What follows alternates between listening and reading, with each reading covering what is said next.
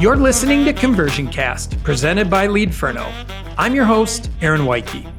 Conversion Cast focuses on digital marketing and conversion, exploring the art and science to turn a lurker on your website to a lead, a browser to a buyer.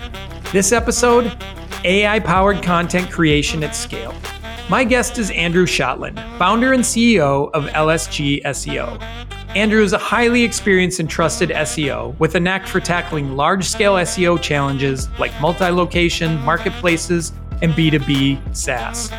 L S G has bolstered results for companies such as Walmart, Rotten Tomatoes, Crunchbase, and many others, both large and small. Andrew is a regular contributor to Search Engine Land and the co-founder of Bay Area Search dot org, the Association of Bay Area Search Marketing Professionals. I'm just gonna type a really great prompt real quick to make this interview with Andrew fantastic. Yeah, that was a dad like A I joke. Let's talk to Andrew. Andrew Shotland, thank you for joining me on Conversion Cast today. You're, you're welcome. We are talking A I and scaling uh, content on today. So now that this giant phenomenon has crashed and started, the dust has started to settle a little bit, and we're all finding more ways uh, to use it with productivity rather than just the shine and polish and appeal and all the excitement. You know, what are kind of your general thoughts overall to how you've seen A I impact content in the S E O world? Well, when it first started becoming like a, like really getting ahead of steam last year, uh, we actually, actually maybe about a year and a half ago, um, we actually, uh, we got hired by a pretty big company that had, um, they had hired an, an A I agency or something like that uh, to create thousands of pages for them, and it didn't work. They, I don't know, they, they just didn't have a very good process, and they, they, they just spat out like a thousand pages. And so they hired, I think I said something snarky on Twitter at the time about A I content and S E O. And so this company hired us to basically fix their, their broken A I pages. And so at the time I was saying A I is the greatest thing that ever happened to S E O, because there's going to be all this horrible content out there that needs to be uh, quote unquote optimized. Yeah. Uh, so we got into A I in a really like a fun way, I think. Uh, but now, now that it's slightly more mature, like six months more mature, we're definitely seeing it. It's still very shiny object for a lot of marketers. Pretty much every client we talk to that has a content play in an S E O, you should always have a content play. Everyone is like, well, can we do this with A I? Can we, can we just spin this up with A I? And so, um, and so whether you're pro A I content or not, you should definitely be get, start to get comfortable with it, because marketers are demanding it, uh, or demanding at least to explain why you shouldn't use this amazing new breakthrough technology to uh, crank out a lot more content at a lot lower cost. Yeah. And I, that last statement definitely is the anchor of it, right? Anything that's ever rooted in efficiency, eventually you or your team, your role is going to be asked, why aren't you delivering on efficiency? Um, and that that coming into play so heavily with this. Yeah. Across that, what do you see so far? What are the pros and cons to A I-generated content that you you see in this? On the pro side, you can, if you have a good process, you can definitely create a large volume of content quickly and relatively cheaply. Uh, and so I, I think that's It, and by the way, there's all sorts of other great benefits. As an example, we just built a new website for our agency, and I was looking at the pages and I wanted to tweak them, and I'm not really a programmer. So I just went to ChatGPT, actually Bing Chat, their version of it, and was like, how do I do this thing in WordPress? And it spit out code like in a second, and it worked. And so, uh, so I think for me, like that stuff is amazing. Um, or, uh, The image image A I, as an example, I was using Canva's new A I editor yesterday because I've been trying to figure out what to do with my dead backyard. And I was like, here, fill it in with a garden and some a fire pit and stuff. And it totally did it. It looks great. And I'm like, oh, I'm going to use that idea. So, um, so I think there's a lot of um, opportunity for different businesses to figure out how to use these tools to their advantage to do something they never could do before. Uh, and but for the most part, we're looking at it uh, professionally as a, for for content. And um, and so again, like the the the scale and cost of the content is really uh, phenomenal. It's a game changer in a lot of ways. The The cons of it is that it can be a pretty, if if you've tried any of the image A I generators, uh, they're very easy to like, hey, create a picture of a tiger on Mars or something. It's very easy to do that, but then to actually manipulate that picture to get it to be what you really want it to be is incredibly hard and time consuming. And all content through A I is like that. You can say, hey, write, let's just say we're an emergency plumber. You can say, write me a page about emergency plumbing in Dallas, Texas. But to get that content to the point where I'd be willing to publish it for both consumers and for S E O will take a lot of iteration. And so having a process uh, to create your A I content is kind of critical, because uh, the con of it is it's mostly just prints out garbage. Yeah. And what do you find? And maybe it's a combination. Is it more weighted on the front end to the prompts that you're putting in, or is it more weighted to the back end of fact checking, you know, human editing and, and what that goes on? Like what, what, what do you feel like is that weight? We're, uh, I'd say we're, we've in, it, ultimately, uh, depending again on the scale, the The human editing is probably heavier weight because it's more time consuming, but philosophically it's fifty-fifty. So the, the amount of time it takes to create the right prompts to create the right content. So, so I'll, I'll just walk you in at a high level through the process we use. Yeah, please do. Which is, okay, we, First, we want we know we want to we have this idea. We want to uh, create a bunch of pages to rank for certain types of searches, and we'll create a a brief, a content brief, as if we were going to write them. Uh, but they're anyhow. So they're basically like a bunch of instructions. We'll then go and essentially uh, scrape the top pages in Google for the different types of searches we want to rank for. And we'll use both of those pieces of data to train the model, to train the A I. Hey, A I, we want to create pages that capture these concepts in our brief and also in these well-ranking pages. And depending on what the topic is, it you know it's not like you can just create these prompts once and then it all works. You have to kind of make the prompts unique to whatever you're trying to cover.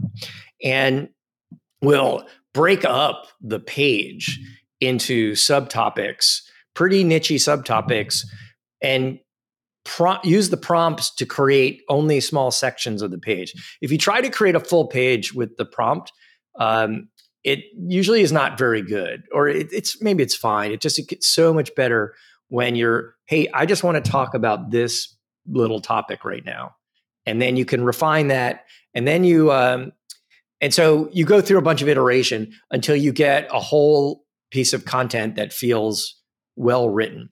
Yeah. I think just to like stop you there, I think that's a really great tip. One that I haven't thought of before.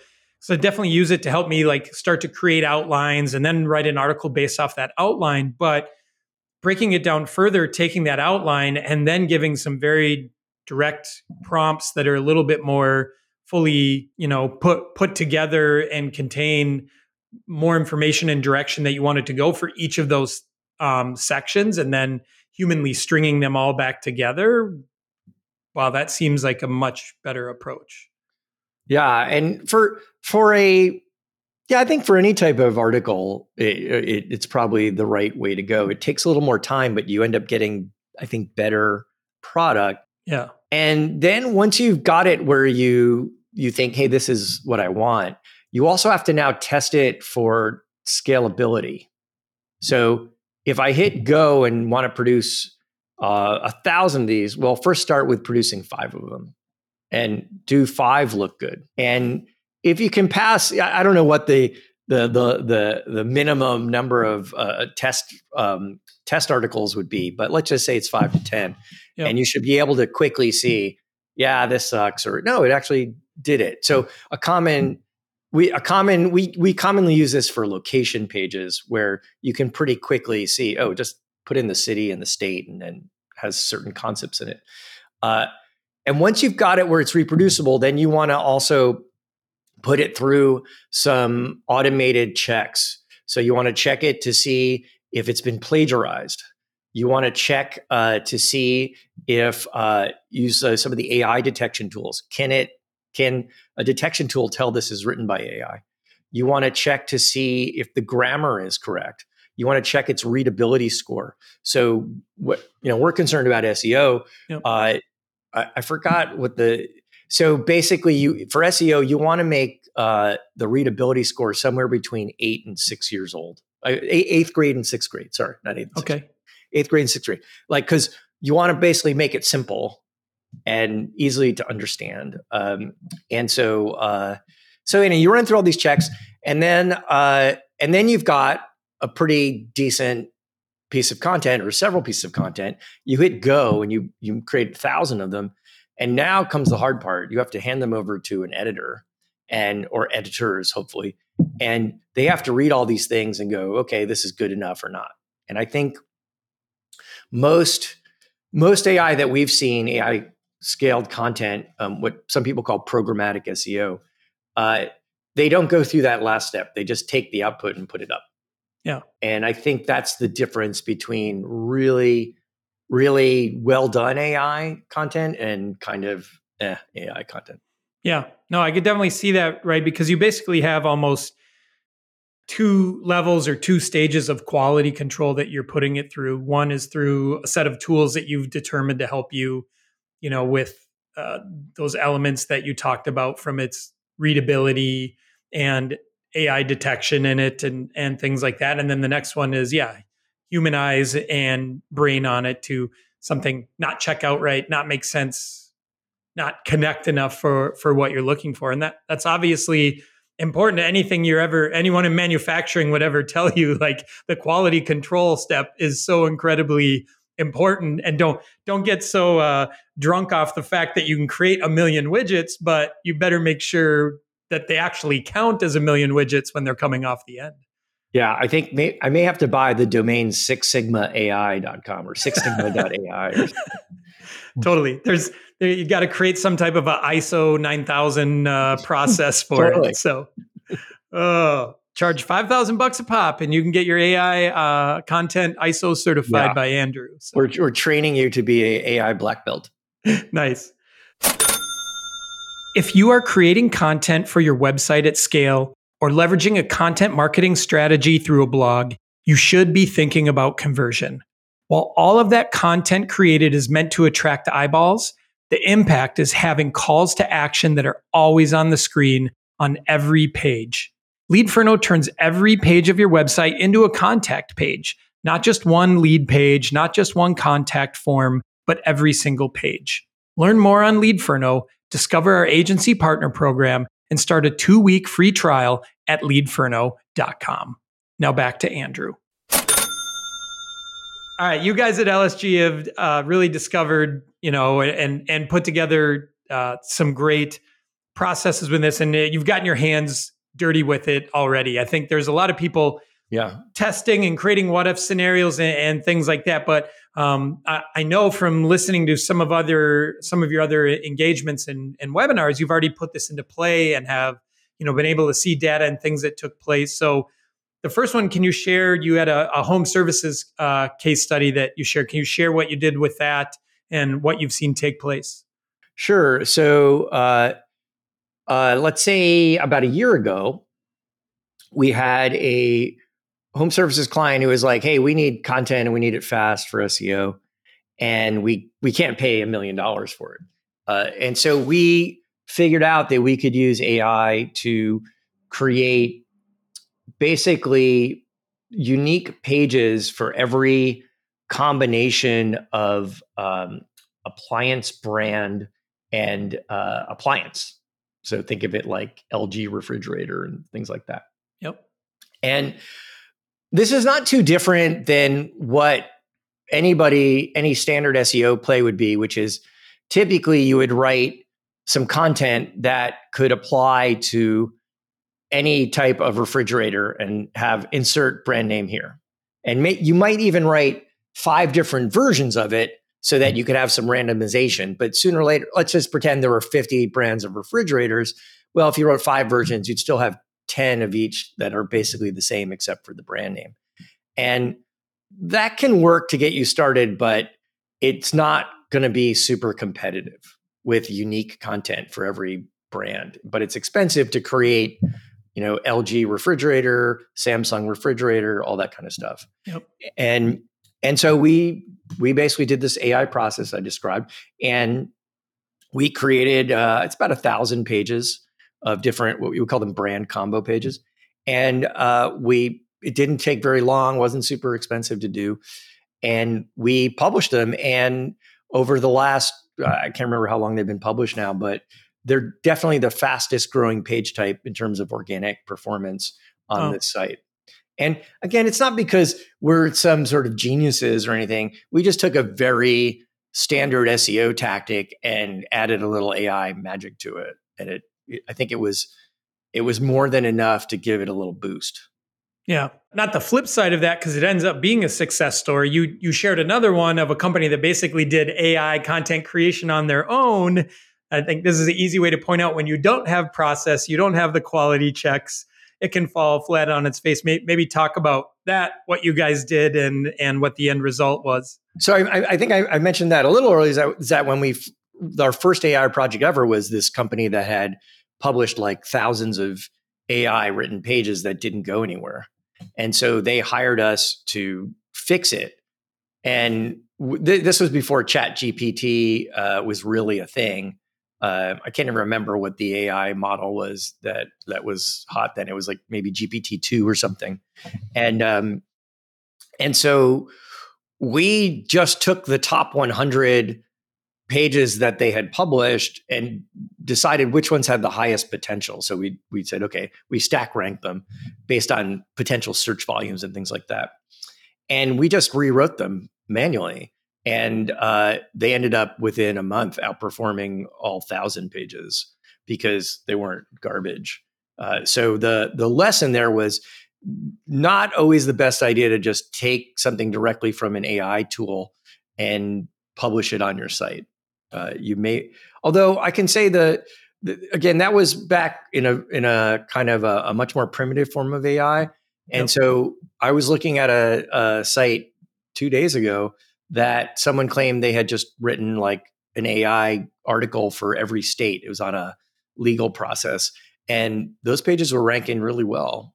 So uh, it, right now, you, it might be, we're actually working with a, we, we just started working on a client this week where the mandate has been, okay, crank out as many A I pages as you can, as cheaply and fast as you can. And then once they're published, go back and see which ones are performing and quote unquote, optimize those by hand. So, um, so there's all sorts of strategies and angles to attack this stuff at. You don't have to invest in the, the, the kind of gold plated version to start. Yeah, totally. Yeah. Throw a lot at the wall, see what sticks, and then make it better from there. Yeah. What have you found in working with this for so long and pre-ChatGPT explosion? Are you guys, are you rooted in one model or another? What's your guys' philosophy on that? Are you constantly playing with all of them? Like, where do you sit with that as a team? Uh, we're using right now, I, I believe we're using G P T four right now. Um, uh, I guess I should know that, but our, our Jess Peck, our machine learning engineer, is the one who's, who's playing around with all that stuff. So, uh, So yeah, I think that's that's pretty much the one we're using. So we're not using like Google Bard or anything like that. Yep. Um, yeah. So that's that's the main one. And but but there's she's also bakes a lot of other stuff in. I think there's like she's the kind of person who oh yeah there I just found this amazing library in GitHub for doing this particular thing. We're gonna bake this into our A I process. Yeah. So that's really interesting. How, what do you see as agencies or in-house teams having a machine learning engineer on staff like that, that's constantly investigating, tweaking, building their own I- internal models? Do you think that will become a, a necessary? Do you guys sell it as a big separator in your services that you have that expertise on staff? You know, we probably should. I don't. It's not like, hey, get now with machine learning engineer. Uh, no, I think it's a, it's a, it's definitely a choice. I don't think everyone needs that. Uh, because agencies, I think, that are doing a certain type of scale would benefit from it. But, you know, if you're if you're not really working on like multiple sites and multiple topics at the same time, I don't know. It seems like you can just outsource that. You don't no. need like a full-time machine learning person.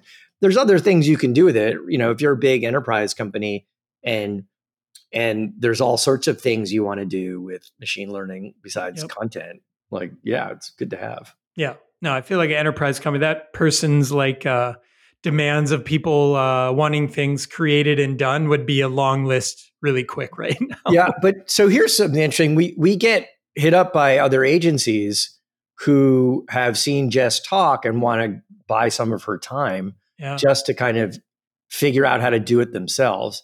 And that's been actually pretty helpful for a lot of people. Yeah. Like they, because here's what happens is uh, one of the best parts about all this marketing stuff and tech stuff is so much of it is you can do it yourself if you take the time. Yep. And, but the problem is you invest five hours, let's say, of your day to try to figure something out with ChatGPT, and then you hit a wall and you can't figure out a way beyond it because whatever, you're not a machine learning engineer. And so using uh, outside expert resources like that can be helpful to like unblock certain, yeah, unblock things. Uh, yeah, and I think for for all, I think probably for most most uh, users of this technology, that's probably good enough. You don't need a full-time person. Yeah, no. One, I'll keep that in mind. Two, let's just mark Andrew has now pioneered the fractional machine learning engineer as a job title. So yeah, her name is Jess Peck, and uh, we're we're we're we're selling Jessians. So that's okay. If you want a Jessian, a Jessian, I can't even say it. I love um, it. Yeah, that's spot on. So, all right, you've outlined here how A I lets you scale content. You've proven this out. You have success stories with it. What are the best types of content and pages to to scale that you you really want to add that gasoline to and create more content around? The first ones we really started with were location pages for multi-location websites because we felt they were the simplest. They only need a certain types of, of topics on them. They don't need to be written by Ernest Hemingway or anything like that. So, uh, so anything that's a template is a good way to start.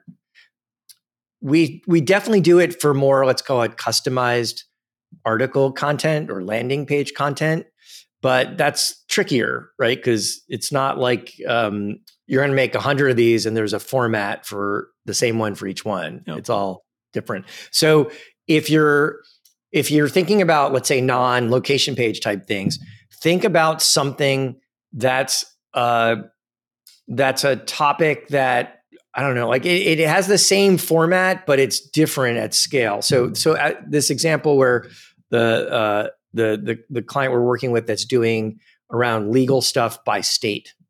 So there's going to be a page for every state. There's going to be certain topics they cover that are going to be pretty similar. There might be some very specific stuff you need to know for each state. Yep. So, but that would be a good candidate for an A I scalable thing.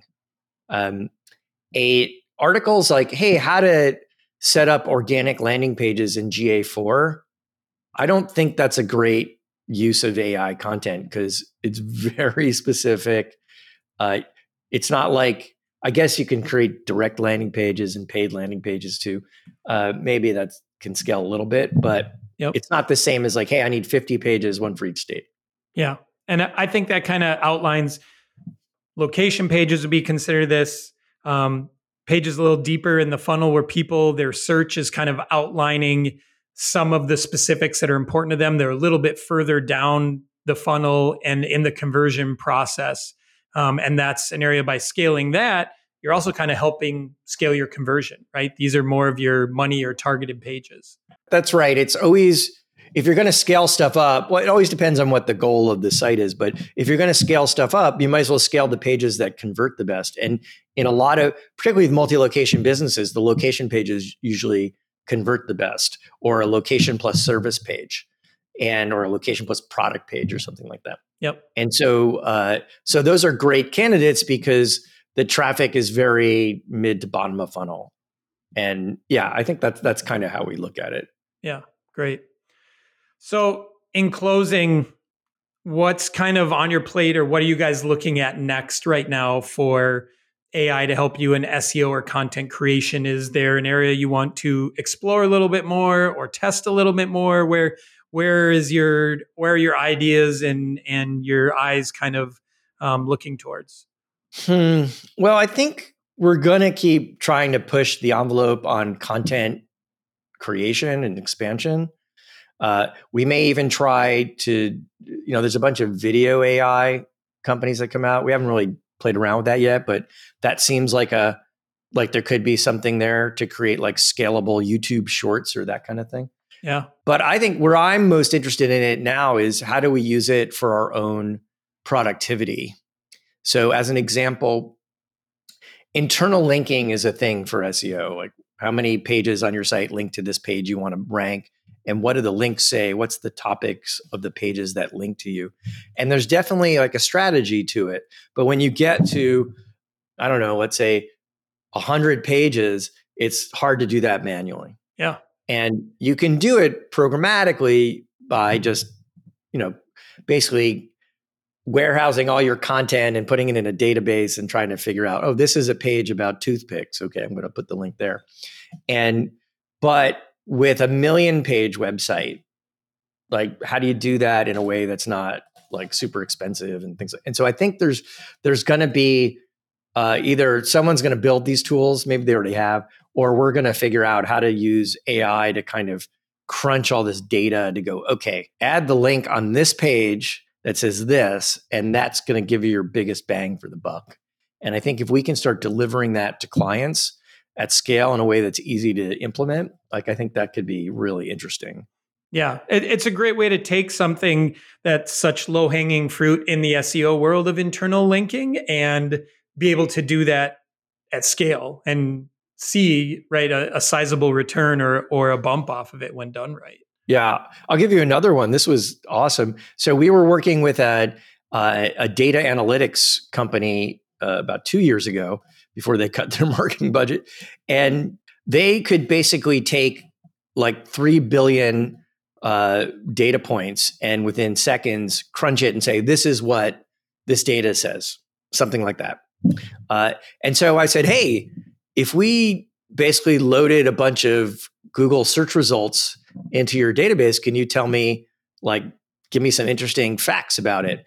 And sure enough, we we and it it only has things like the U R L and the title tag and things like that. So it's not like you're really looking at everything. No. But it was definitely like, oh yeah, like for this query across a million search results, if you have this in the title tag, it's significant. Like it's a significant positive thing. And so that's where we want to use A I for, is to try to get this edge on how Google works, which previously we could only kind of dream, oh, if only I had a tool powerful enough to do this. Yep. Now we kind of do. Yeah. Wow. Very valuable ideas. Andrew, if people are intrigued by some of the things that you've shared me, shared with me today, and I definitely think they will be, where is it best to follow and connect with you uh, online? Wow. You can find me on LinkedIn, Andrew Shotland. Uh, I'm sometimes on Twitter slash X at, at local S E O guide.